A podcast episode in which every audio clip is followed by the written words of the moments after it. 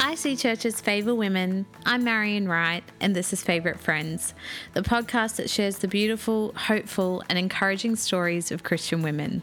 I think it goes without saying that this hosting gig has allowed me to bring you some incredibly powerful stories, but this one, this one really moved me on a personal level. This episode, I am going to introduce you to Jess King. Jess and her husband Mike and their son Ruben recently moved to Brisbane from Townsville. They're based in our Brisbane City IC Church campus. I first met Jess via FaceTime when I actually interviewed her for our favourite magazine, and I had the absolute privilege of writing her story about her journey through infertility. She was so transparent and wise, and I was just dying to ask her a bit more about what she'd walked through. And so, this episode, this is a big one, and I think it warrants a bit of a heads up. We talk about anxiety and depression, and it does get a bit dark and deep in places. Jess and I spoke about how her experience with depression and performance anxiety in particular impacted her marriage and her relationship with church. And of course, we touched on her path to becoming pregnant. It's a pretty raw story, it's real, and it's insanely powerful. Here is Jess King.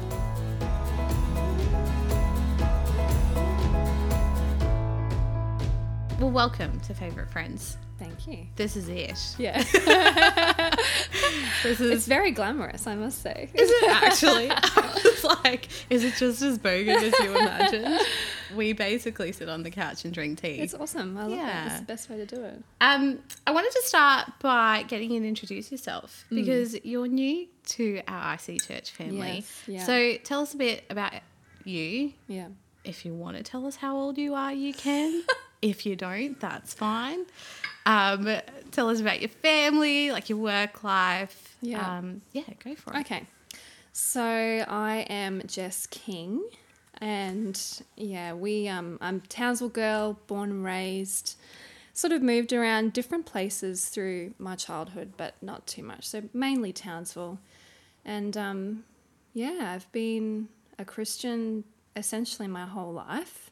Raised in church, um, raised in ministry, and you know went through tough times like any person or any kid would have, but was always fairly close to the Lord and found my way back to Him constantly. So met and married Mike. Um, we met in Bible College, which is affectionately nicknamed Bridal College in Townsville, and probably a lot of other places. It's yeah, it's called that here as well. Because I mean, it is a great way to meet your mate, I suppose. But yeah, we met there, and I knew fairly soon that I wanted to marry him. So I was only eighteen when I when we sort of first started to get to know each other. Um, engaged at nineteen, married at twenty. Child bride. So yeah, Another it Was, one. it was just. I mean, I look back on photos and I think. I know now why people were saying, Are you sure you guys want to get married? You're so young. We were very young, but very in love and very adamant that, you know, God had put us together and we didn't want to waste any time. So we, um, yeah, we got married and we've always sort of done ministry together, you know, and, and done life together. Um, and we've had you know just the same circles. Like we've always enjoyed the same things and and really partnered together in everything through our whole marriage.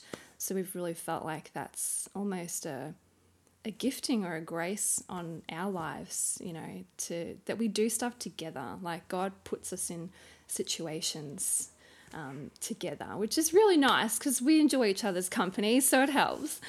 Um, but yeah, then this opportunity came to move to Brisbane. You know, we were just faithfully serving in our church in Townsville and doing whatever God had for us to do. Like whatever was asked of us or put in front of us, we just said yes wholeheartedly and trusted the Lord. But we've had this like longing for so many years to spread our wings. And we knew that we weren't going to stay forever in Townsville. We just knew that.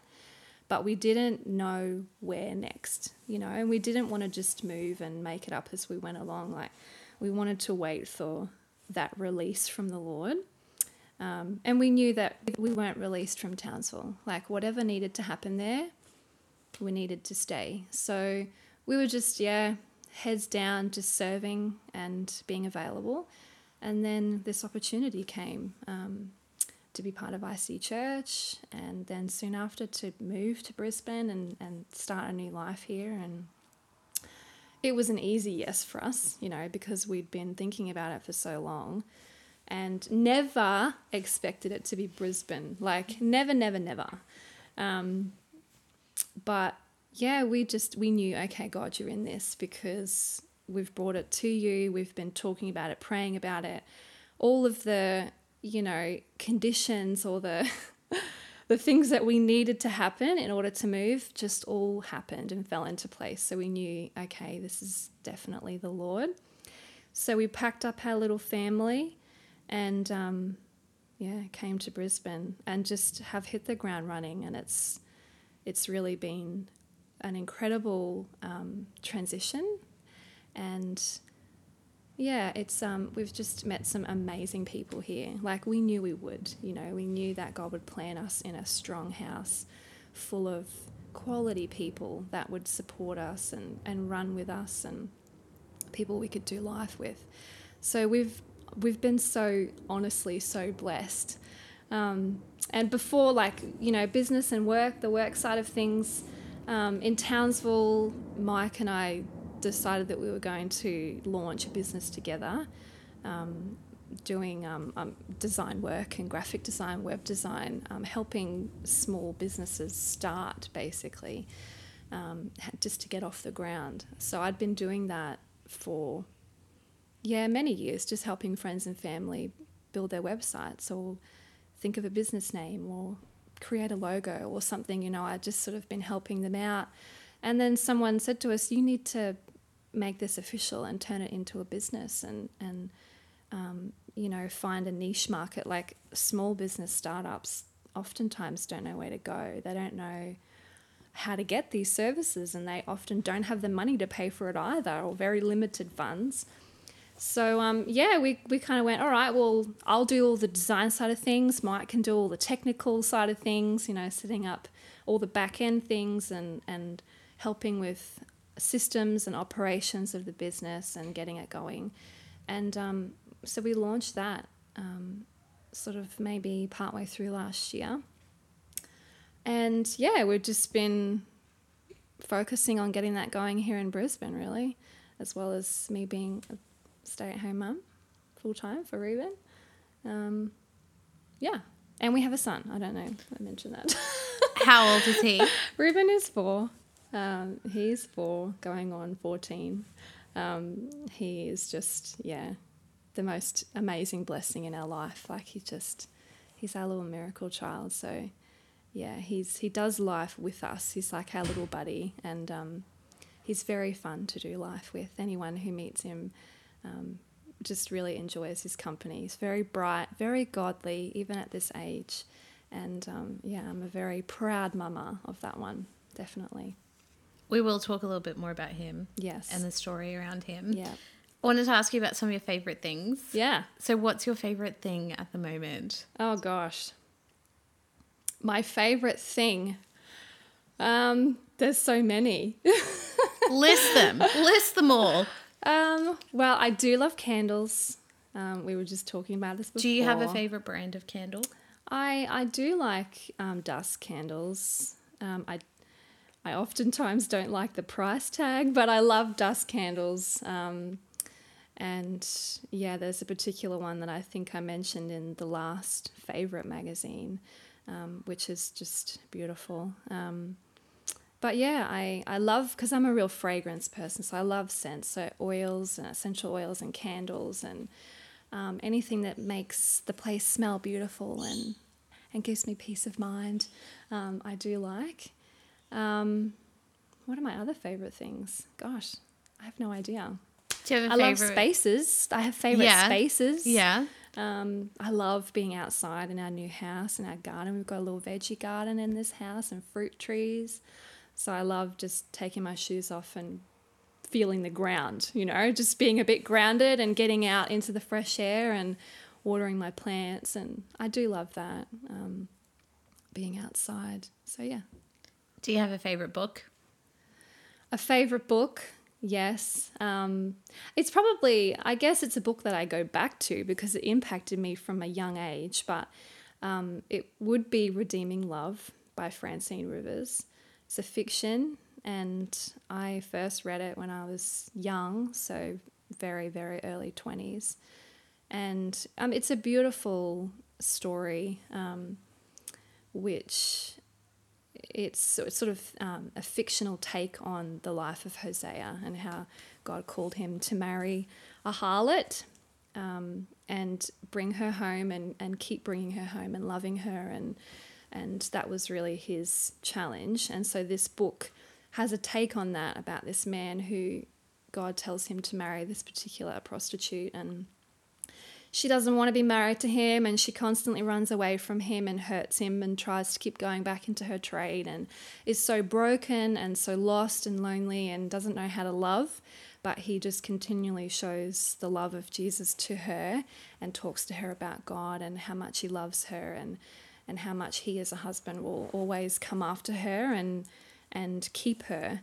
And the whole story is yeah it really impacted me because I saw through the eyes of Jesus in that book that even in my own life, the constant wandering and walking away or neglecting that relationship with Him and choosing other things over Him, that time after time after time, He would keep coming back and keep investing and keep loving and keep going the extra mile. So, yeah, I, I definitely have come back to that book several times um, over my life, just reading it again with fresh eyes, and there's always just some kind of fresh revelation in it. So it's a full on book. Yeah. Have Yeah. you read it? Yeah. Yeah, it's beautiful. My mum was a massive Francine Rivers fan. Yeah. So she had a few of them. And then I remember there was one that was a trilogy. Yeah. And they were all like these massive books. And Yeah. um, yeah, I just I I remember I read it in high school. Yeah. And I still remember just Yeah. crying, even though I had no concept of Yeah. like God as much as I do now. Yeah. Yeah. Um, what's your favorite way to wind down? Favorite way to wind down?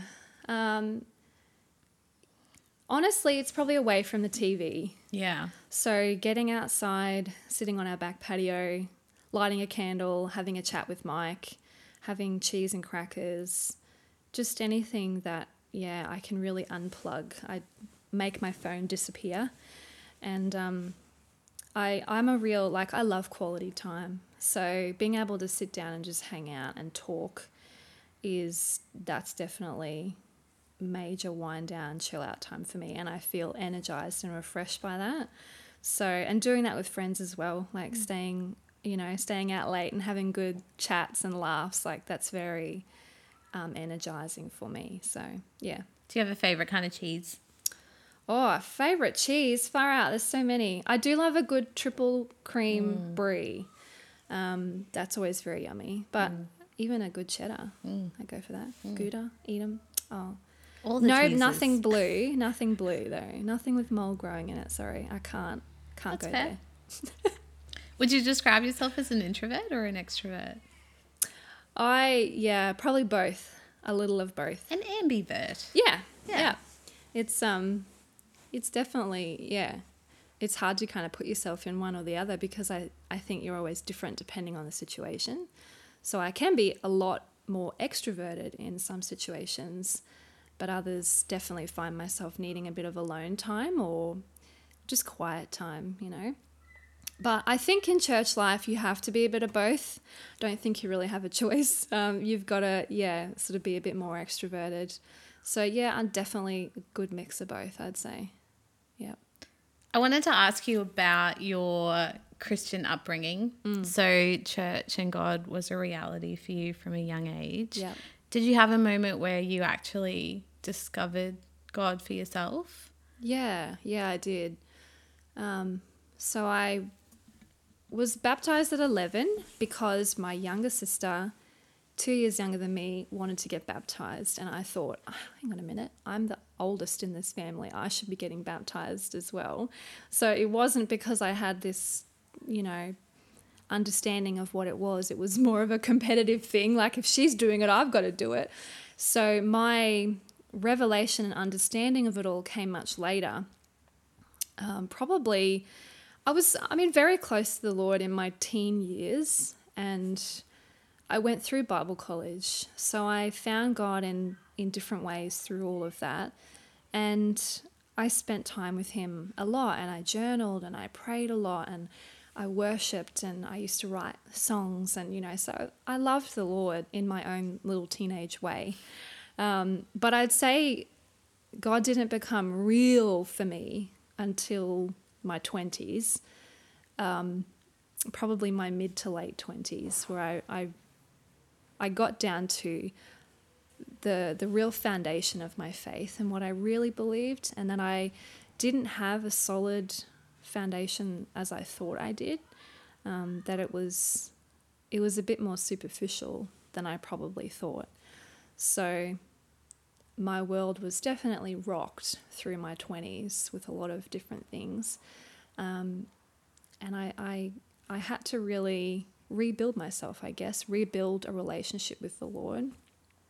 So I had a lot of alone time with God, and I call it carpet time now. I still have carpet time where it, it, just feels like the only place I can be right now is on the carpet with a box of tissues. Do just you lay on the carpet? Oh, yeah, I'll really? lay on the carpet. Yeah. I'll be face first on the carpet. I'll sit on oh. the carpet. I mean, it just, yeah. Sometimes you just have to get low. You yeah. just got to get low with the Lord and I think maybe it's put that a, on a t-shirt. Jess. Get, get low with, with the Lord. Lord. Um, I think it's a lot about the posture of your heart sometimes. Um, yeah, just wow. taking that real deliberate decision to humble yourself. Yeah. And I find that, yeah, when I when I do have carpet time, um, is often when the Lord speaks to me the the loudest. You grew up in church. Yes. You met Mike when you were eighteen. Yes. I ask everyone I interview this mm. because mm. I'm really interested in the diversity of the answers I get. Right. But how did you know he was it? I okay, it sounds really cheesy and every time I tell it people just think, "Oh, come on, you're being a bit dramatic." But I remember as though it was yesterday standing in our college room where we used to have morning chapel and I watched him walk across the bridge to the building and up until this point, he was just another another guy. I mean, I knew of him in high school because we went to the same high school. So I finished off the last year and a half of high school um, at his same school. I knew of him, but I didn't like him in high school, you know. And he was in youth ministry and running the worship team for youth, and so I knew of him. But Bible college, I really I started to watch him a bit more, and I saw a lot of this character come out. And I remember standing there that day watching him walk across the bridge, and we'd barely had a conversation up to this point. But I thought it and then I said it out loud. Hopefully, no one was around. I'm sure there probably were people around, but I said to myself, I'm going to marry that man. And it was almost like I just had this divine moment where I didn't know much about him. I was young. I was 18, you know, like those are pretty intense feelings for an 18 year old. But I just, it, God was on that moment right then. And I made almost like a prophetic declaration I'm going to marry that man. And then it all kind of unfolded after that point. And it was very different for Mike. You know, he was totally unaware of that revelation I had. He just got to know me as a person and, you know, we liked each other. We used to write love notes to each other and pass them to each other through the college break, you know? It was very cute. That's very cute. Very cute. And I still have those love notes. They sit in a little wooden box on our bookshelf. Beautiful. Um, they're very they're very full of um, spiritual angst and and intense teenage emotions. So it makes me laugh. But even back then, we were so determined that our relationship and our marriage was going to be godly, and that we would put the Lord first and do amazing things for Him. So yeah, I knew, and then um, he caught up pretty quickly. He knew that he liked me. So, um, but he he'd made a commitment through college that he wasn't going to date, which was extremely frustrating for me because I didn't make that commitment. so um, we had to wait for him to graduate. So he was the year ahead of me. So on his graduation night, he officially asked me to be his girlfriend and we dated through my final year of college, and then we were married six months out of college for me. So, um, yeah, it was just we we knew, like we knew, and we didn't want to waste any time. You know, we just thought, let's do it, let's get married. So, So, to give context, I ask everyone to fill out a little thing um, before we sit down on the couch. And I wanted to ask you about your journey with anxiety and depression yeah, and whether or not that links into, I guess, the biggest story Yeah. um, that I ended up writing about in Favorite Magazine, Yeah. which was about your journey with infertility. yes. So start start with the anxiety for me. Where Yeah. where did that start for you? Yeah, right. So that um, that was probably rooted in um, a lot of performance anxiety that I kind of took on. So being part of church, being in church ministry, and growing up in that can sometimes be. Uh, it can bring out the best in you, but it can bring out the worst as well. And it can really show your motivation and whether or not it's in the right spot. So for me, I was very because I'm a I'm the eldest child, so I I follow all the rules. I like to please people. I don't like to do the wrong thing. So I grew up in church ministry very much wanting to please all of my leaders and wanting to do the right thing, wanting to be what they thought that I should be and you know the gifting that they thought that I had on my life. I wanted to measure up to that. I didn't want to be a failure. And then being the eldest child, you have this inbuilt desire to hold everything together, to be the mature one and uh, to be the leader. And people had said, Jess, you have a leadership gifting on your life. But as a, a young teenager, I wanted to run the opposite way. I thought, I don't want to lead anybody. You know, I, I just want to be a background person. Like, that's not me. So I, I struggled with this idea of I'm the eldest child. Eldest children are normally natural born leaders. And people are telling me I have a leadership gifting on my life, but I just feel like I want to run and hide. Um, and people had said to me, You have such an amazing gift of leading worship, Jess. And I, you know, I was on the worship team and singing and, and leading worship in my own little way. And I guess I just couldn't reconcile how I was feeling with what people were saying about me and speaking over my life. And so I thought, okay, I have to measure up to that. I can't disappoint people. I need to rise to the occasion because maybe if I don't, they'll write me off and I'll I'll never be seen again, you know. So through my teenage years and really those impressionable years where you listen to what people say about you and especially if you have a mentor or people that speak into your life, uh, you take on board everything, you know. And so I I developed this understanding about myself that was in conflict with who I really was. Wow. And so then I was competing with myself and competing with this version of myself. And so I, I knew deep down I didn't feel comfortable doing a lot of these things that people wanted me to do, but that's what you do in church. If you're not growing, you're going nowhere, you know? So maybe all these feelings I had, I thought, maybe this is just my growth point and I have to grow and, and stretch and be a bigger person. And so all the while, um, and I've learned this now. It's actually you know a, a, psychological thing. When you're at when you're at war with who you really are on the inside, it's a breeding ground for anxiety. So I started having these feelings of fear and panic. Like I'd be in a situation in a room, in a church service, in a meeting or something, and I just I had an overwhelming feeling like I needed to run. I didn't want to be there anymore. I wanted to shut down and just hide. And I thought maybe this is um, not not God. maybe this is the enemy, and I have to fight this off. And you know, I I need to be stronger than this, and I need to stay. But I and you know, this is now moving into my my 20s and I was married to Mike and he's heavily involved in church life as well but I would just find myself saying to him I can't I can't stay in church right now. I'm going to go wait in the car.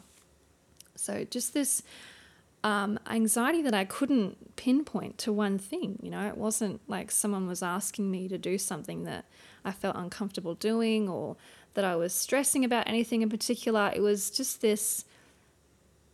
I always felt like I never measured up. And um, I would be, you know, in a room full of people looking around for someone to talk to. And because I wasn't confident in myself, if I had no one to talk to, I, it was just that would trigger an anxiety attack internally. And so I, I began feeling like a failure, you know, and I, I wasn't hearing from the Lord about it, and I knew that it wasn't right, but I didn't have the tools to deal with it. I didn't know what to do, and I didn't know who to talk to.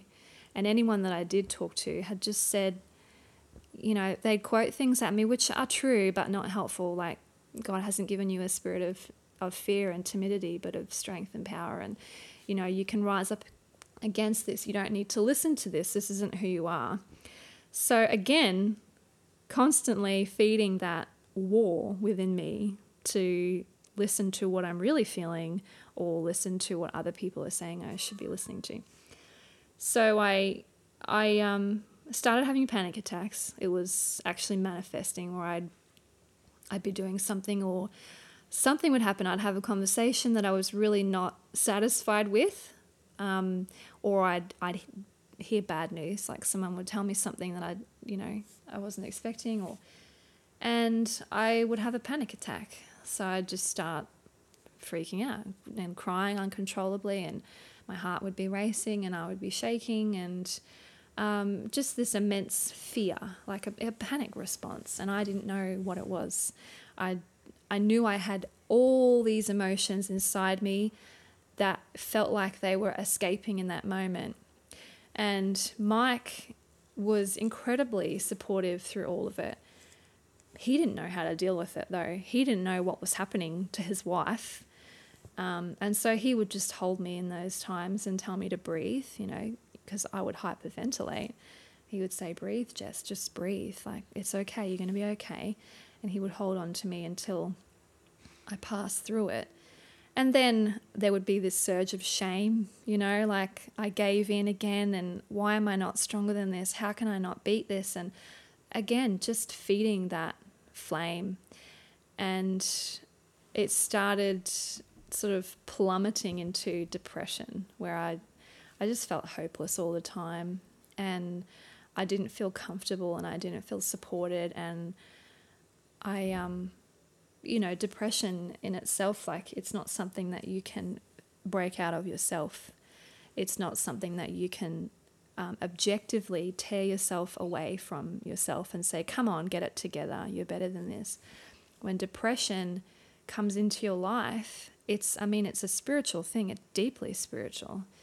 And i knew that i was i had a lot of resistance from the enemy realm.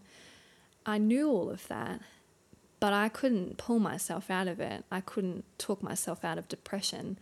So i saw doctors and i you know i, I feel awful all the time. I'm tired. I cry at nothing. I just um you know i feel awful and they would take me through the standard questionnaires to determine where I was on the scale and whether I was having thoughts of suicide or self harm or anything. And and I, I said, you know, I, I don't think I am having those thoughts, but I definitely think about just sleeping for days and wishing I could wake up and it would all be over and all be fixed. So they would recommend, you know, prescription drugs to help, which I was always against. You know, I, I didn't I didn't want to cope that way.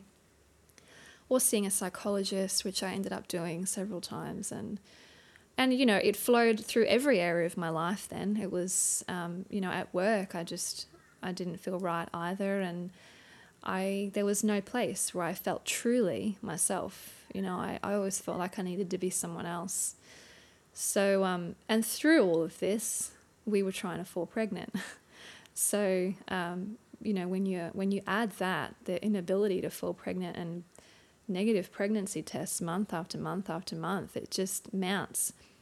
And I sought all the wrong advice from different people about how to handle it.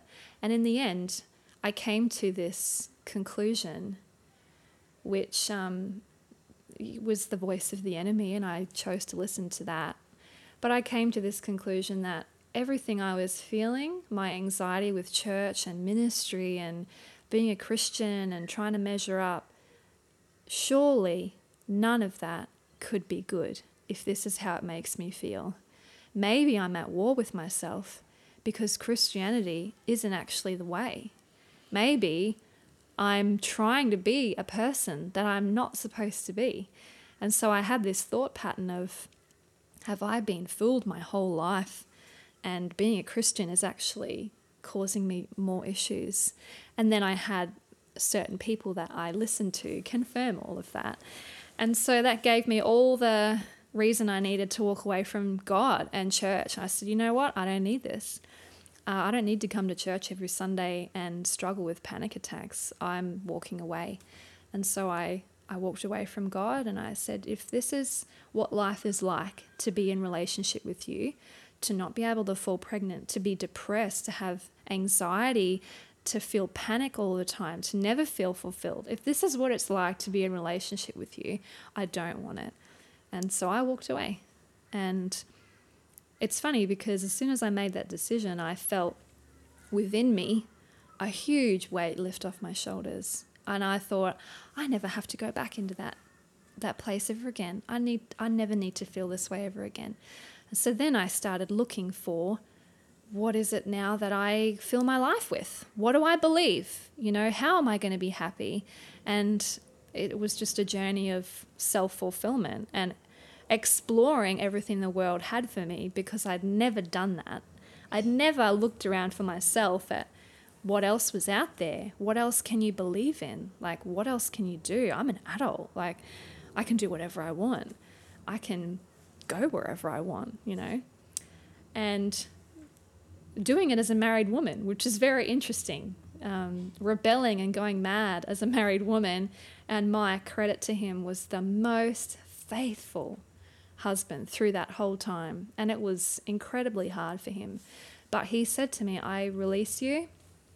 You have to do whatever you have to do. Wow. This is this is your life and I love you and I am not going anywhere and we're married, but I can't I can't hold you in any longer. So did he keep going to church? Yeah, yeah. Wow. He did. He he stayed the course. He stepped back from ministry though because he Sure. felt like he just he wasn't in a place. I mean, half of him was missing, and so I think he knew I can't through this season. I can't do that. But he still showed up, and um, he would still text people and get them praying for me because when you walk away from God, and especially when you struggle with anxiety and depression, your life is already an open door to things. When you walk away from God, you fling the door wide open to a lot more torment than you ever felt before. And I was definitely tormented several times. And, uh, you know, I would see things, or I would, you know, we lived. This is very deep, but we, we lived on a apartment in an apartment that was up a level, and so it was on a main road. And I remember having times where I was sitting on my bed just in so much darkness and not knowing where it came from, but feeling like I was being told, you should just walk out onto that road and see what happens. And this curiosity, you know, I, I would be in the kitchen and I would be thinking things like, I wonder what would happen if I just grabbed that knife right now. And I knew that it was demonic and I knew that I was being pulled in a direction that I shouldn't go, but I didn't know how to get out of it. So I remember having times where I would just be screaming at Mike and hurling insults at him because I didn't know why he had stayed with me. And I tried to push him away, and he stayed faithful. And I remember him just madly texting and calling everyone he could, saying, Pray for Jess right now. She's battling something. I'm looking at her, and behind her eyes is nothing. That's not my wife. So he just he rallied everyone together to pray or to be available to come and see me or you know he was just incredible through that whole season and he um you know god strengthened him i believe through all of that and a few years into this destructive path, we'd spent a little bit of time apart as well because I, you know, and that was I initiated that because I um. I didn't think that we fit together anymore, and I said, "Could you honestly stay married to me if this is now who I am?" And he he wasn't sure, you know, because that's not the woman that he married and chose. So I said, "I think maybe we need to spend some time away from each other," and it was it was torment for me. Seeing him walk out, I felt instant relief, but then everything that was sort of security for me left. How how long into your relationship did that happen? Uh, we would have been married about five years. Wow. By that point, Yeah. And then how So- long did you stay apart? we we lived separately for only a week, um, which is all I could handle. In the end, I was calling him and begging him to come home, and he wasn't sure if that was the right thing. He wanted to save the marriage. He didn't want to split, um, but he again was navigating this for the very first time as well, and he didn't know what was right and what was wrong. And I said, no, I think I actually think um, us being apart is doing more harm than good, which no duh, of course it would. um, so I, I need you to come home. And he did, and, and we began rebuilding. But it wasn't until I, sometime later, I I had this moment. Funnily enough, I was talking to the very person that was um, all those years ago encouraged me to walk away from God. I was having a conversation with the same person who had since then found God and had said to me, you know, when we were talking about this whole, you know, why did you do that? Because I mean, I'm I'm a spiritual person and when you have that seed of spirituality in you, you need to fill that. You'll find something else to fill it. So I was looking into Buddhism and all kinds of other beliefs thinking maybe this is the way. And I was talking to this person about that and I said, "Well, you know, how did this happen for you? Like you went from just an awful, awful life away from God to now all of a sudden loving God and serving Him. Like, how, what happened? And he said, I just had this moment where I thought, what am I doing with my life?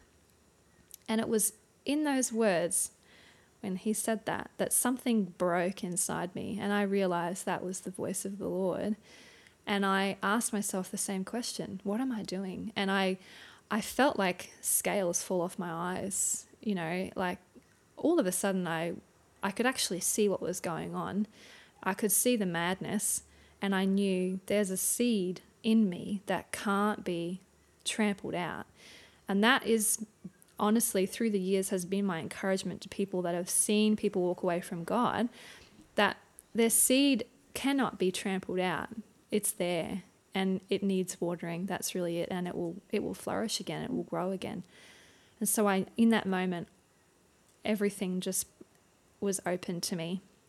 And I realized I'd made a terrible mistake. Everything that I'd done, I'd, I'd wasted so much time. And I cried and repented, and it was incredibly releasing. And I got rid of all the books I had on Buddhism that were next to my bed. You know, I just went, this is, this is ridiculous. I can't believe I fell for this. And began the journey back to God. And I, I gave my life back to Him probably that would have actually been the very first time I I made a commitment, you know. I watch people make commitments in church, they put their hands up and they accept salvation. And growing up I'd never actually done that, you know, but I had this opportunity in my mid 20s to choose God. And I put my hand up in our church service against everything I was thinking and feeling going this is ridiculous. I can't believe I'm I'm putting my hand up for salvation. But I did and I said the sinner's prayer and I gave my my life back to the Lord. Hmm. And but anxiety it's it's definitely because you know when you develop it as a habit in your life mm. it's it's something that even though the spiritual power of it is broken that practical outworking of it in your body you have to work to to not choose that path anymore you know there's pathways that happen in your brain and response systems that you get so used to, you defer to. So it's been a process over years of learning not to rely on that. And when I feel that, it's like a, a huge highlighter. Like something's wrong in my life. I need to fix it because I'm at war with myself and I know who I really am. So whatever is at war with that needs to go, needs to hmm. stop. So when when all of this is happening, mm. you know, you're walking away from the church, it's affecting your marriage. Did you tell anyone what was going on? I mean, you guys were living, I, I think sometimes going through stuff like this in in front of a church and in a community where people know you and people have some kind of perception of who you are. Like, that you know, it's really hard to hide Yeah. that kind of breakdown. Yeah. Did you tell anyone? Did anyone actually know what was going on with you and with you and Mike? There were um, some people that knew. Um, the main, the main person that knew the majority of it was also battling panic mm. and anxiety in their own life while doing ministry, and so I, I felt some kind of sympathy, like okay, someone else understands this, but I didn't feel like I had the tools given to me to know how to cope with it. So I started to wonder whether it was actually a natural, normal part of church ministry and high level leadership that you just walk around with anxiety all the time, you know? So again, it didn't quite help.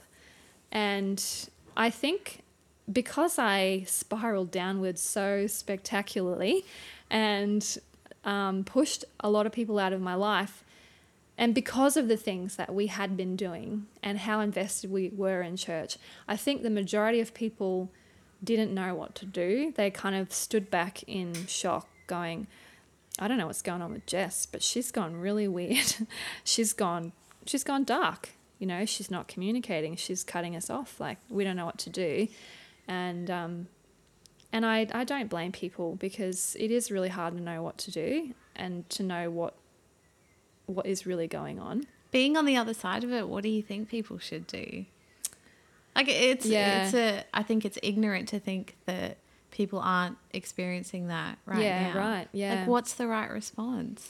Yeah, it's really tricky because for the person going through it, for me at the time, nothing anybody would have said or done would have helped. In fact, it probably made it worse. People reaching out to me or trying to have coffee with me or saying that they were going to pray for me or it I just pushed that away so much. Um, and you, I guess you feel quite emotionally blocked in all of that as well. And it just feels like another thing that's not going to work. Um, and people, well intentioned people, is um, it's not always accepted by the person going through it. So it's it's like a catch twenty two. You need support, but you won't accept it at the same time. So I think um, for people who see others around them going through this, loved ones or people in ministry, and they can see the warning signs that these people aren't coping, checking in with them is definitely um, that's a must. You know, what are the warning signs? Well, I mean, for me, like, and I can see it in other people. It, they uh, you start withdrawing from things. Um, you don't enjoy the same things that you once enjoyed. People that come late or leave early that used to always be really invested or show up to things, um, they might stop coming altogether. This is in church context, you know. Um, and you know, I can I can see it in people's eyes and, and the way that they talk in their language. Um, if you just see that they're becoming a bit of a shadow of the person they mm. used to be, it's that's that's a warning, you know, because it, it could just be that they're going through a tough time mm. and they're not they're not themselves, or it could be the beginning of something a bit bigger. Mm. But checking in with people is always I mean, we should be doing that. We're a family, you know, and so checking in and praying for people, just praying for them, not even announcing, I'm praying for you or can I pray for you right now? Because for someone going through that, having having someone sit with you and pray with you can be a little confronting and not always you don't always hear it. But if you have an army of people praying for you and not just praying for you once or twice, but contending for your life and for your heart and really going to battle for you, um, you don't actually see what's happening. But in the spirit, there's a war for your soul. and I had an army of people, my, my family especially, that went to war for me constantly and didn't advertise it, didn't say anything about it. Not until I came through it all that they said, you know, we prayed for this day or we spoke this prophetically over you, and now here it is happening in the flesh. So I think actually taking seriously that role that we have as, as believers and as family members to go to war for people, mm. for their minds, for their soul. Um, because, yeah, there's a very real enemy that's assigned. You know, there's different things assigned to people, and breaking those assignments on behalf of them is often what needs to happen. Those people that can't do it themselves, it's up to us to go to battle for them. So. Mm that would be the most effective way, I think. There's, you know, you can support people with catch ups or meals or whatever, but oftentimes it just, that just falls on deaf ears. So, prayer. I think, and I think sometimes when you haven't had experience with mental health issues, mm. it can be really scary. Yeah. To talk to someone who is saying, I have depression, I have yeah. anxiety, I have thoughts about walking out, you know, on the road and yeah.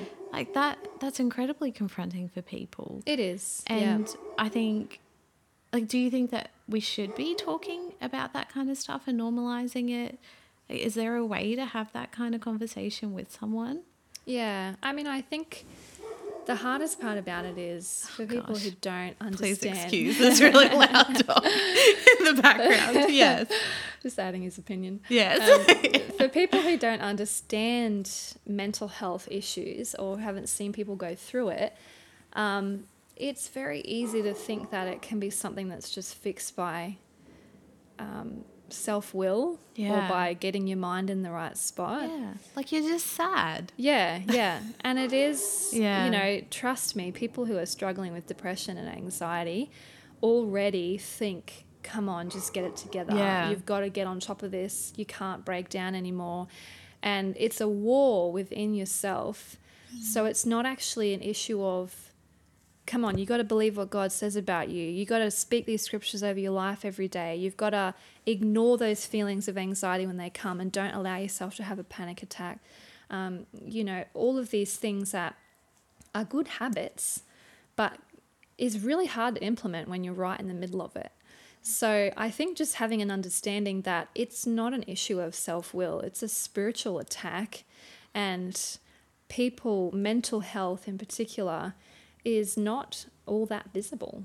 You know, mm. like when you're struggling with some other kind of health issue, there might be a lot more understanding about why you're not at certain events or why you get mm. tired all the time or why you don't respond very well or why you're a bit snappy, you know. Um, it gets excused a bit, but mental health issues is really grey. And um, because when you're suffering with depression, you become so incredibly selfish. It's you're self absorbed because you go into protective mode and everything is about you and it's an attack against you and it's mm. how you're feeling. You can't see other people, you can't see outside of yourself. So, people struggling with that do come across as self absorbed and woe is me. Mm. And, um, and so, I think that's probably why people struggle to help and identify people in that situation um, because it is it's it's a vortex. It just sucks you into it.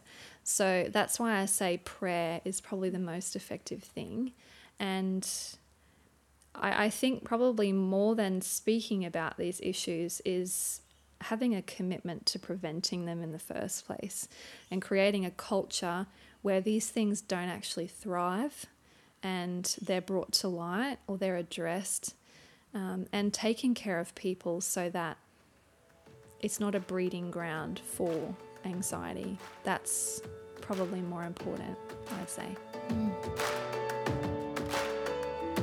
Well, we're sending out an invite to all the girls to join us for Favour Conference 2019, Friday the 26th, Saturday the 27th of July in Brisbane It's always beautiful in winter, and we're going to get positioned for an incredible time in God. We've really themed over this conference. It's called Let It Be. We want God's word to actually come to pass. Just like Mary said, Let it be done to me as you have said, Lord. That's the cry of our heart. And we're inviting Pastor Esther Greenwood from Equippers Church New Zealand. She's going to be with us. It's going to be incredible. So pop it in your diary now. You don't want to miss out.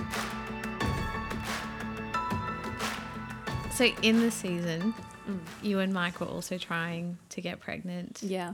And I think I remember from our last conversation, it was like seven years. Yeah. Yeah. Seven years. So talk me through that. At what point did you start trying? And Mm. at what point did you figure out that something was wrong? Mm. So we decided three years into our marriage that we were ready for the next thing. You know, we were so young, but because we got married so young, you sort of advance through those levels a bit quicker. Yeah. So three years in, and we decided, yeah, we're, we want to start a family. You know, we had no reason to think that it would be any issue at all because our families, you know, we all had big, strong, healthy families, and um, being so young too, you're not really exposed to those kinds of issues anyway in the world. that there's issues of infertility out there. Like I never would have thought about that. I barely even knew how to get pregnant. You know, in in the crudest way possible. I I didn't know it was so mysterious falling pregnant. And I thought it must have been so easy because everyone falls pregnant and. Teenagers can make a bad decision and fall pregnant, you know. So, So I, I didn't realize yeah. it's actually quite difficult to fall pregnant. It's a miracle. It really is a miracle. So we asked our pastors to pray for us. We told our families that we were going to start trying and we wanted their blessing and, and they prayed for us and and we started trying and a few months in and I thought, oh, I'm not pregnant yet. You know, this is weird. And but doctors wouldn't take us seriously because of our age and how how soon it had been hmm. Since we decided. Um, they said, look, no, just keep going, just keep trying. You're young, you've got plenty of time. Don't worry about it. So um, we kept trying for a year, and a year, 12 months was when the doctors had said, if it hasn't happened for you by then, even a, a pregnancy with a miscarriage, you know, if nothing has happened in 12 months, come back and we might start thinking about tests. So we did that. Waited 12 months, nothing happened, a lot of frustration in all of that, and worry um, worry that something was wrong. I think that was really when I thought, oh, okay, what if we can't have children? And this is really the only thing I've ever wanted to do is be a mum, you know, since I was 12 years old. And I knew that I was going to be able to be a mum. I was so overwhelmed with that idea and I couldn't wait.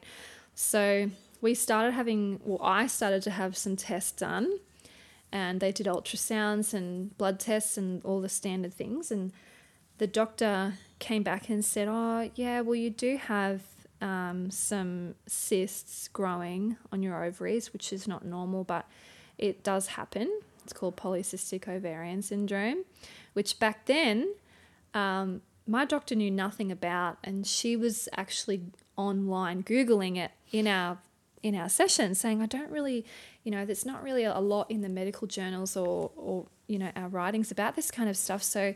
I'm just going to print off some fact sheets for you. And but keep trying. You know it's not a it's not the end of the world. It'll just be a bit harder for you to fall pregnant but it's still possible. So i came away from that feeling like someone had just shot me. You know i was so devastated that there was going to be a, a barrier or a problem and i felt really um, probably a bit let down by the lord you know because I had this really immature understanding that if you did all the good things for God, He would do all the good things for you, you know? And it was like a hang on a minute, it was a 50 50 thing. Like, I'm serving you and I'm a great Christian and I'm involved in church, you know? Why aren't you allowing me to have a baby? So, um, it's just funny to think how I how I coped with it all. But we um, we kept trying, and it would have been another couple of years, and we'd gone through seasons of taking it seriously and then not because it was just so frustrating, and I couldn't be bothered trying to keep up with it all anymore. So, and I I wanted to be in control as well. So um, we reached out to different people online that were struggling with it. When I say we, I mean me. Mike, um, Mike was yeah. um, he he probably didn't heartache over it as much as I did, you know. So I reached out to people. I was seeing different doctors and just trying different things, thinking that you know if I did this, this, and this, it's gonna happen, you know. And we um we probably got yeah I don't know maybe four or so years into that, and there'd been talk of IVF. Uh, one of the doctors that we had seen had done some tests on both of us, and it was the first time that we actually knew there were issues on both sides, and it was going to be quite unlikely that we would fall pregnant naturally. And this doctor, who was an IVF doctor, um, said, just book in for IVF, you know, it'll be no problem, IVF. And back then, I mean, it's tens of thousands of dollars back then.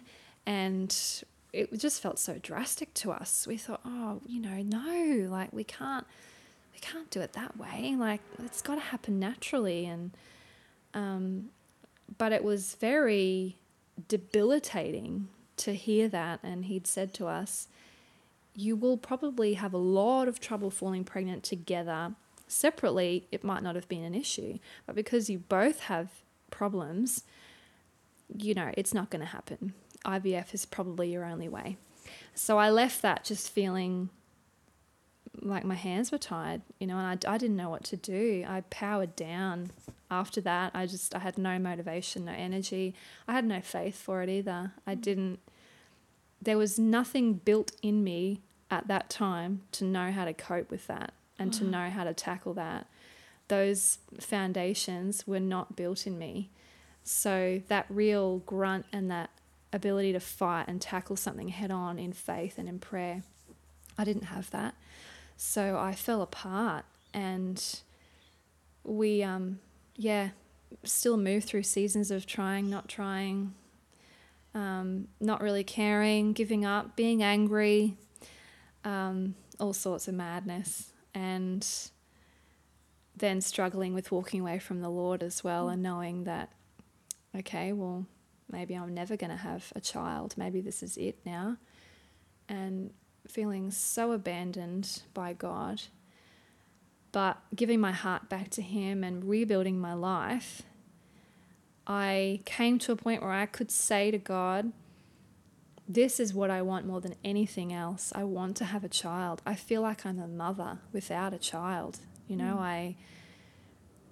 I yearn so much to hold my own child and watching my friends and my family around me have children and holding on to those babies and feeling so much love and joy in that moment, but then coming home and falling apart because my arms were empty year after year after year after year and not knowing whether I was ever going to have a child. And I moved through all of that and I said, God, I, I let go of this. I let go. I don't want control anymore because I can't conceive a baby on my own. I can't make this happen. No matter how much I try or what we try, it's not going to happen. This is your business. So I I am not giving up, but I'm letting go. And you have to step in if you want us to have a child. You have to step in. And I felt a lot of release in that moment.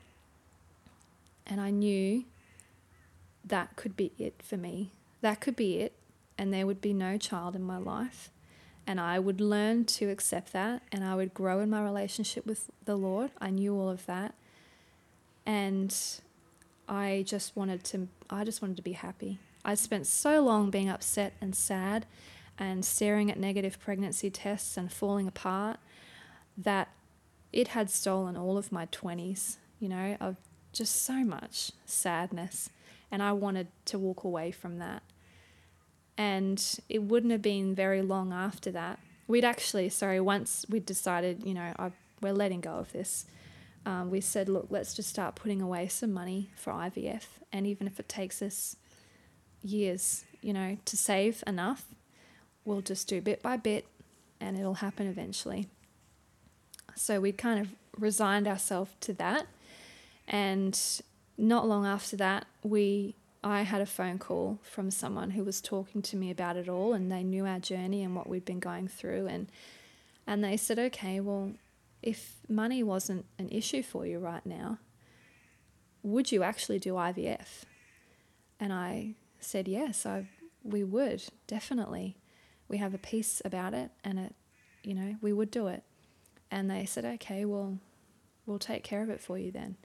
And paid for every expense, paid for all the trips to the clinic that we'd picked and accommodation, and, and we didn't have to really pay anything out of pocket.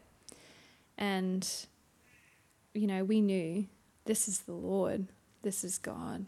And I, you know, I made the decision in my heart that I had a certain amount of rounds of IVF that I would put myself through. And if it didn't happen, that that was that was final. You know, that was my confirmation, I suppose, that it wasn't going to happen. But I still had this feeling, even though I can put myself through it this many times, I feel like I'm only ever going to have to do this once. So we were just over the moon thinking, oh, I can't believe this is going to happen now. Like we thought this was never going to happen. And now we're, we're doing IVF in a few months. And we started getting ourselves ready for that. And I remember the first appointment that we had with our doctor was a Skype appointment because the clinic was in Sydney. And he was so casual and friendly and nonchalant about it, the whole thing. And he said, Jess, you'll be pregnant this time in three months. And just his confidence, he said, You've, We've got no issues here. The two of you are healthy, you're young, you just have a bit of trouble putting it together. You know, we'll we'll put it together for you. We'll make this baby. You'll be pregnant. No dramas. And he filled me with so much confidence, cautious confidence. Um, and so we we went to Sydney and um, we just had so much peace about the whole situation. You know, the whole.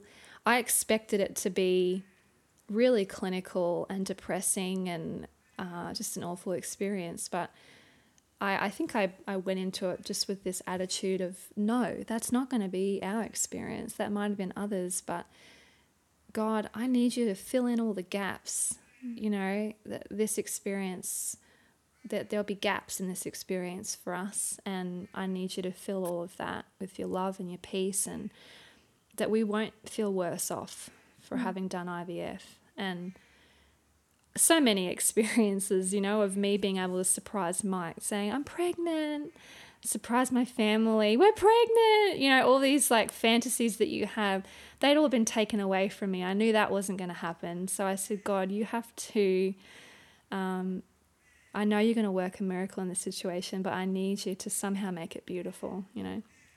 As a Christian, mm you you do really believe in biology. Yeah. And you believe that you were created yeah. to do something. And I imagine that IVF and maybe not for you personally, but for mm. others, th- there is a stigma yeah. around it. Yeah, absolutely. You know, and I, I, imagine it would be hard to come to that point where you have to acknowledge that mm. physically I can't do the thing that mm. I was supposed to be created to do. That's exactly right. Yeah. Did you struggle with that? Yeah. And then how did you get to that point where you actually said to me, I think the first time that you, you acknowledged that God was in the IVF, mm. like that, that was the way that your mm. baby was going to be made. How did you get to a peaceful place with yeah. that? Yeah, it's it, it's exactly. I said that to myself in those exact words. You know, God, I'm a woman. You've designed me a woman. I'm not a mistake, and the way that I'm made is not a mistake, and it's not a surprise to you either. Um, but I can't do the very thing that I'm supposed to do as a woman. And uh, that felt so uh, disappointing and violating to me. You know, I, I can't, it's like this gold star that I'll never be able to earn. You know, I just, I can't do that. And I think I, um, I, I came to a place, and even now, you know, it's a deliberate decision that I have to make, even now, where I say, God, you knew me before I was even formed and you knit me together. Mm. And you designed me to be fruitful in every area of my life, not just in, you know, having a child. I'm supposed to be fruitful. That is my commandment from you to be fruitful and multiply. It's fundamental, it's built into me. And I will be fruitful and I will multiply in every area of my life. And I prayed over my body, and I still do this. It's you deliberately have to pray over your body and speak life because when you go through a struggle with infertility and you have testing done and doctors that speak things over you, Mm.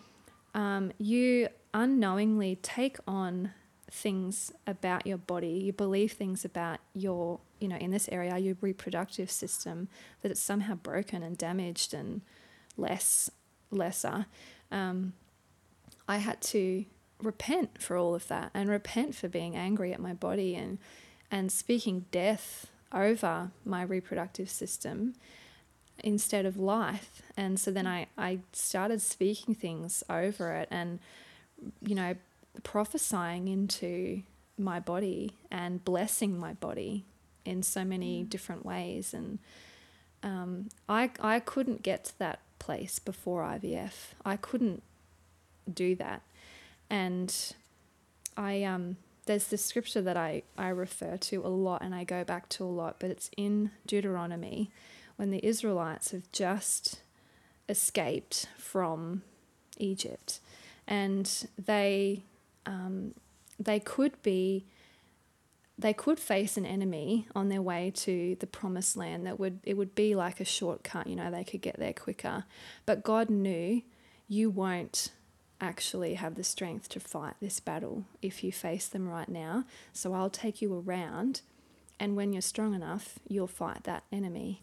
And so I, I knew that through all of this, God had said, You don't have the strength within you right now to do these things and face these things. So I'm showing you a different way. I'm taking you another way. But one day you will be strong enough to fight these things and you will understand this, and this will be a part of your faith journey.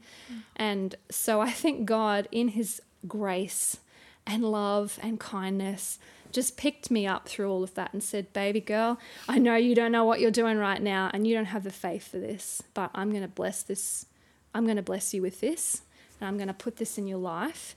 And through all of this, you will see, you know, you will see my glory and you'll see yourself in a different way. Mm. So, yeah, I, I definitely, I didn't have the strength to do all of that, to, to think of myself as a, a fruitful, flourishing person. Mm. Um, not until I came through all of this. So, So the actual IVF process for you, I mm. remember you describing it as a really beautiful experience for you and Mike. yeah. And I think you said to me that even the nurses kept commenting Yeah. on how much peace there was between the two of you and Yeah. the whole process. Yeah. How long did it take? So we, it was a whirlwind, honestly, a whirlwind experience. Um, we, I was surprised at how quickly actually the whole thing happens. So I started hormone injections, um, and within 11 days we were in Sydney. From the point that I started them to when we were there, um, for the, you know, the harvesting of my eggs. So that happened within 11 days. And then we waited around in Sydney for five days after they'd harvested what they needed from both of us. Um, we waited for five days for all those little embryos to develop and grow. And then they picked the, the strongest and the, the best looking one, which is Reuben, and um, implanted him. And so yeah, it, I mean, it was it was just I mean inside a month from when it started to when we were back in Townsville and essentially pregnant. You know, it was just a very very beautiful experience. And because I went into it with wide-eyed wonder and expecting God to do a miracle and expecting it to be beautiful, um, it brought us so much closer together. Where years ago I thought it would drive us apart it actually bonded us together and we were able to see God work a miracle together, you know, and and since then I just I had these flashes, like these visions, whenever I would think about Reuben or think about the process, I would just see Jesus in that room when they were making the embryos, you know, and and putting together my DNA and Mike's DNA like they would do every day, like so routine. So, you know, they've got a, a process that they follow. It's quite clinical. They, there's no emotion in it, it's just science. But I just had this vision of Jesus, you know, those. Um, like you can put your hands through those gloves in the like touch and Yeah. feel boxes, Yeah. you know. I just had this image of Jesus just putting his hands through their hands and through their gloves and actually doing the work Wow. that they were doing. And I just felt so much blessing on that, that he was in that process, that he made our children and made Reuben. Um, it was just, yeah, it was a beautiful experience. Does it hurt? Like it's such a dumb. I don't know anything about IVF. Yeah. So you're taking hormone injections. Yes, yeah. Do they hurt, or they just? Yeah, they're well, they're pretty just routine. yeah, they're just little pricks in your thigh or in your tummy. I took most of mine in my tummy. Okay. Um, And so- then the actual harvesting. yeah, it's not um, uh, painful. It wasn't for me. It's uncomfortable. Okay. So for the harvesting, they give you a little bit of a cocktail to relax you a little bit. So um, I was awake, conscious through the whole thing, and I was able to watch what was happening on the monitor. So they have the the doctor who's harvesting the eggs, our fertility doctor. He had his ultras, um, ultrasound screen, but then there was also an LCD screen in front of me where I could watch it all happening as well. So it was uncomfortable because, um, yeah, they're they're going in and, and taking out your eggs. Um, and the the other end of it, um, implanting the embryo, that again is they didn't give me anything for that, so that it's not really it's not painful. It's just a little bit uncomfortable. Um, but I sat there and I watched the screen, and they brought over the little. I think he was in a test tube, from memory. I can't remember if it was in a test tube or a petri dish. I think it was a test tube. They brought it over, and um, I, there was scientists against the wall, and they had this big glass case with the armholes in the front. And I watched them prepping the embryo, and they had it. They laid it out flat then, and put it up on screen and said, "That's your embryo." And I just looked at it in awe, thinking, there is no other way that I could see my child in this. Like, nobody ever sees this, you know?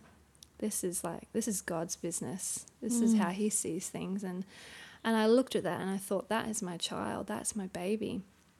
And then they prep it, they get it in the needle and the syringe and um, gave it to the doctor. And, and I watched on the ultrasound screen as the needle went through.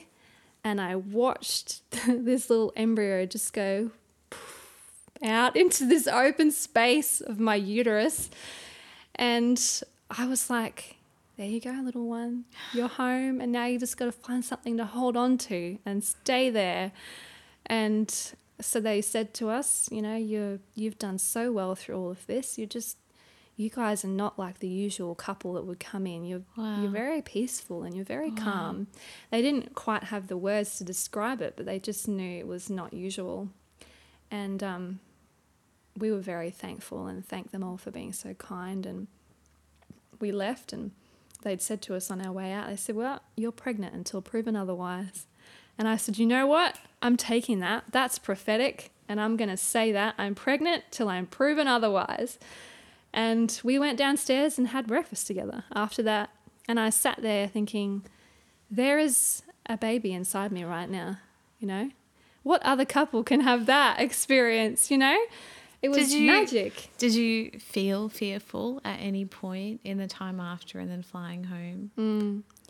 I I definitely had a gift of faith. I think through that, um, I I was more so. I knew it was a possibility that it might not happen, and I think my thought then was, what will it be like on the other side of that when I find out that it hasn't worked? But at the same time, I thought, I just have faith for this and I mm. don't know why. But God would not have brought us this far mm. to let us down, you know? And, and I knew that He doesn't give you more than you could handle.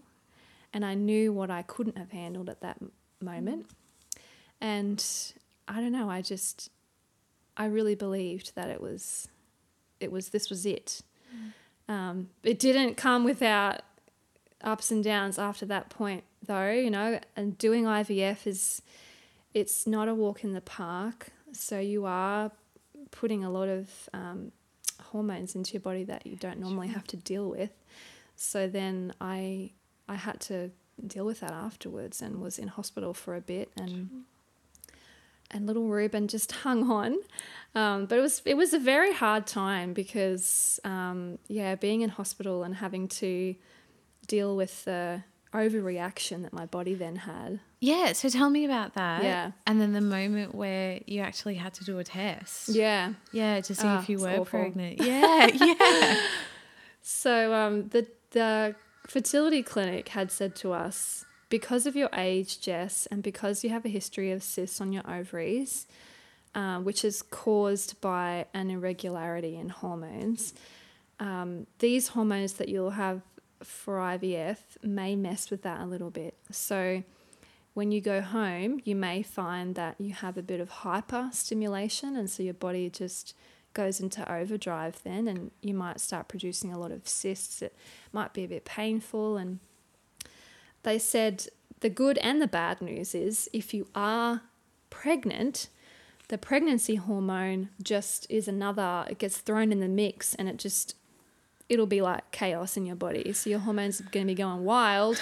So it'll get worse before it gets better. Oh wow. So I they said, you know, just watch out for it. It probably won't happen. It's rare, but just in case, these are the signs. You know, you might feel a bit bloated, um, a bit tender, and you'll start feeling off. So I went back to work. I worked full time, and I just started noticing each day that progressed. I was getting more and more uh, distension in my abdomen. I was just, it was tight and, and sore, and I didn't feel right. And I had one, the, the last day where it sort of just everything broke for me. I'd been on the phone to our fertility clinic and to Mike, and I wasn't sure. I don't know what to do. Do I go to hospital? Like, this doesn't feel right.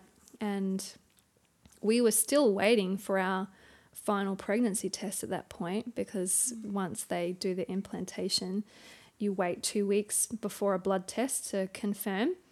So I was still in that waiting period and I just knew I've got to go to hospital. So Mike picked me up and we went to emergency and they didn't quite know what to do. Like they don't really handle cases like that. Um, usually you would go back to your fertility clinic if you have issues. So they admitted me, um, but before they admitted me, they did a test because they said, "Oh, we just want to test for pregnancy to to rule that out." And I, you know, my heart sank because I knew, oh, but it's so early, and this is not going to come back positive. Um, and sure enough, it didn't. It came back negative, and they made us wait such a long time before telling us, and they came back and said, Well, okay, we've got your test back, and no, you're not pregnant, so it's got nothing to do with that. So we're going to start blah, blah, blah, blah, blah. And my world just cracked in half. Hmm. You know, I. I just found out I wasn't pregnant, and all these feelings just flooded back in like, of course you're not pregnant. That was the voice of the accuser. Just, why would you think you were pregnant, Jess? You've never been pregnant before. It's always negative, and you can't get pregnant, you know? And so I fell apart. I just sobbed and sobbed. And Mike said to me, We'll try again. And I said, I don't think I can do this again. You know, I don't think I have it in me. I thought I would, but I just can't. And we were very, very defeated. And so our families all knew um, that I was in hospital, and Mike started making phone calls saying it, hasn't worked, she's not pregnant. So our families were just devastated. And a few hours passed, still an emergency, and they came back and said, We might just run a blood test because we understand, because of the situation, a, a urine test might not have worked. So because you've done IVF and it's a bit of a an individual case, we'll do a blood test. And I said, okay. I have this tiny little glimmer of hope. I thought, if it comes back negative, that's as negative as it possibly can be, you know. So they did the blood test and waited a long time to tell us the results. And it would have been another hour or so. And they came back and said, well, good news, you are pregnant. And they said it's very, very, very early. Um, like at this stage, I would have only been uh, four weeks and a few days, uh, if that, just bang on four weeks, I think. Um, so much earlier than you would ever really find out in a real situation. Um, and but I just I couldn't celebrate, but I was I was deep down happy in my bones. Like I just I was so relieved, but I knew that there was a journey ahead.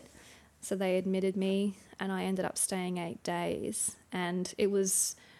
Uh, it was a lot of torment in hospital. I just I was in a lot of pain and I even had thoughts of wishing it was all over, you know, just wishing I could go home and my mum was very good through all that. She said, "You've got one job right now, Jess, and that is to look after that baby inside you. Whatever you have to do, you do it. Whatever those doctors tell you to do, you do it." And she really rallied me to look outside of myself right now. She said, You're a mother.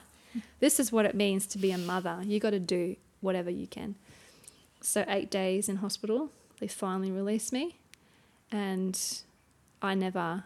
I never looked back. But the blessing of that was that I got to see Reuben when he was like five weeks old. I got to mm. see him on ultrasound. You know, it was just Amazing. it was beautiful. And mm. they, they weren't even looking for him. They were ultrasound, like doing the ultrasound for the rest, my ovaries, just to check on them. And I said, Do you think by any chance you could just flick over and show me the embryo, the, the fetus?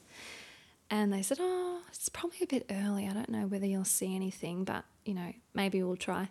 And so they had a good look around and found this little blob. And they said, Well, that's it. That's your baby. Um, it was just beautiful. So and so, how was pregnancy for you after that? Oh, it was a breeze. okay. That's, you so know- rocky start. Yeah, rough God, start. Oh yeah, God does everything in balance. That's what I, Yeah. I, I love about him. He's um, yeah, everything in balance. So my pregnancy was it was just beautiful. It was a dream. You know, I had I had sickness, whatever. Everyone has sickness, but I um I think because I it was such a battle and such a journey to get there, I enjoyed every everything I could about it. You know, I just I loved being pregnant. I really, really did. And it it has its, you know, it has its hard moments and you give up your body for a long time, but I loved it. I really did. And his birth was just I mean, he was almost bang on time. He was we got to plan his birth, which is just that was beautiful, really beautiful. And so um, fitting, you know, his conception was planned and his birth was planned. Like it was, um, he came by C section, which was not my first choice, but it ended up being the only way. And, but it was beautiful, you know, we got to go in. I got to wake up and say, I'm going to have a baby today because we knew, you know, today is C section day. And we went to hospital calm, we prayed, we went in for the operation, and it was just the Lord was in the room, you know, He was in the room. And when they, it was over so quick. I honestly, I did not understand how quick a C section can happen. But within 10 minutes of me being laid on the table, he was delivered and held up in front of me. And I, I just remember saying, oh, wow, oh, wow, oh, wow, wow. Like I was so overcome mm. with what I saw. And he was so tiny and so beautiful. And they laid him on my chest right away. And he peed all over me, which was just amazing. And he laid there for a good half an hour and just snuggled on my chest. And he was a dream, honestly, a dream baby and a dream child. It just, yeah, such a miracle. You say after walking through this, you've been inducted into this weird hall of fame. Yeah, yeah. Describe that for me. Yeah. What does that mean? It's um it's funny because when women who have been through infertility and long journeys of it especially um, you know years and years and years long it's it's like this understanding that you have because and especially women in God there's something that forms in you that can't be formed any other way you know and and we all have our battles, you know. If it wasn't infertility for me, it might have been something else, you know. Mm. People battle with health or financial problems or mm. family. Like, there's always a mountain that we have to learn to climb, and that's the way of the Lord, you know. It's it's not easy, but when women have gone through this sort of thing, is there's an understanding that you just have of each other and of what that what that's like, what goes on in your mind, what your prayer life is probably like, the things that you've said or how much you've cried over it, the things that you've tried and done. And um, there's a real respect, I think, because when you when you're talking about a woman's fertility, I mean, like you said before, it's fundamental. It's how we're made, and the quickest way to destroy a woman is to mess with her ability to have a child.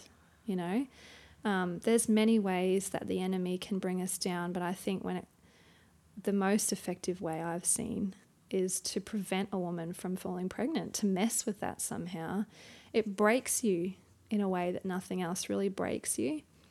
So, you know, I, I knew a lot of broken women outside of God that couldn't conceive and they had no hope and they had no one to turn to or nothing to believe in, you know, it was the world was over for them.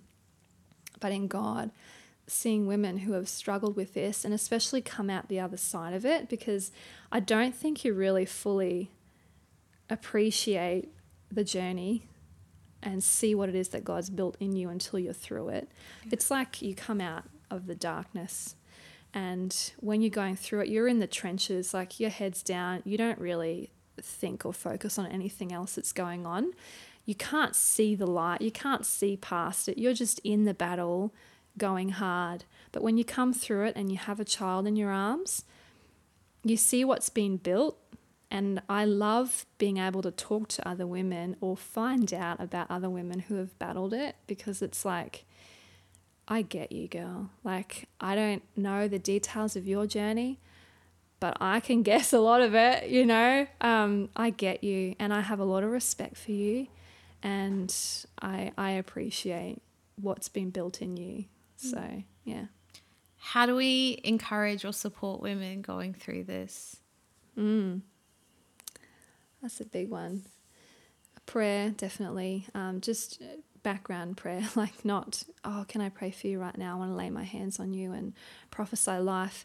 Even though there's moments for that, if they're not God appointed moments, it's it's only, um, and I say this very delicately because I know there's women or people in church that are full of faith that want to pray for the fertility of other women, and especially if they know there's been issues there. As a believer, you want to do what God's called you to do, and you want to pray for people, and you want to believe that, you know, they're going to see a child, and you want to see that broken off their life. But sometimes it does more harm than good if it's not a God appointed moment. Um, as with anything, you know, people that battle long term illnesses that have been prayed for by everyone, they've been to every healing meeting, they've heard every prophet, they've been seeking God in every way that they can. Um, it's just, it's one of those things that, you know, you have to be so sensitive about it to not broadcast you know i want to pray for your fertility and pray that you're you know you're going to have a baby like you have to be quite sensitive so um, praying for people just going to war for people going to war for those women without even them necessarily knowing it um, it's good to talk about you know especially women who have had problems or you know have really battled it to to be vocal about it and um, also to just tackle this it's really an epidemic of infertility in our generation. I feel, you know, and I I see, I look at like our mother's generation that yes, there was definitely infertility and women struggled to fall pregnant, but it's it's on the rise now. It's just it's an outbreak of infertility, and it used to be rare that you would talk to someone that had struggled for many many years to fall pregnant, and now it's you know. It feels like there's just so many more women. And there was a statistic, I remember, uh, especially for polycystic ovarian syndrome, which had risen even in the seven years that we were trying to you know it started one in five women and it ended up one in three women would be struggling with this and or struggling with infertility in some way. And i think you know what i um, i've seen the enemy tamper with this generation in so many different ways but infertility and struggling to have children like that's the next generation. And if this generation is unable to um, create the next generation, you know, we don't have hope for the future. And I think um, tampering with with women living right now, our generation of women, tampering with their ability to fall pregnant. Um, I mean, it's the work of the enemy. Like we see that. So I think encouraging women and um, going to war for them, praying for them, supporting them, and you know, it's really hard to say we're just going to avoid saying certain things to women going through because it's it's always going to happen. Like there's always going to be someone who says something awkward or says the wrong thing or is trying to be super encouraging, but it it comes off wrong. It's that's always going to happen. You can't you can't stop that, and that's just a part of life. Um, so yeah, I don't know if that really answers the question, but Thank you so much. I'm actually like even as I was sitting here and listening to you talk, I just I'm I'm actually just astounded again and again at the stories that people carry inside them. yeah, And absolutely. stories of incredible darkness, but stories that point to um, a God who just surprises Yeah. us again and again. And so, thank you for your honesty and your willingness to talk about it and to be vocal. Mm. And I think that this episode is not just going to encourage anyone who's ever struggled with mental Mm. health and infertility, but anyone who just wants to make the kingdom better. That's right. Yeah. You know, and make Yeah. our church community better. yeah. Um, and thank you for sharing your story with me. Yeah, thank you for letting me write it. It was an incredible privilege. And Yeah. Um, you can read all about it in Favorite Magazine. Shameless plug. Um, thank you. Yeah, Thank my you so pleasure. much. It really is my pleasure.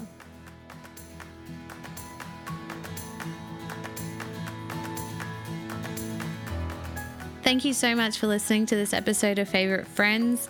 If you'd like to read a bit more about Jess and some of the other amazing women who make up our wonderful church, you can in Favorite Magazine. You can buy it online at our favorite store at www.icchurch.com or a local IC Church campus, and you'll find links to that in the episode description. While you're at it, why don't you sign up for Favor Conference in July? And know it'll be amazing. And hey, make sure you share this episode with someone else who needs it. I'll see you next time. Bye.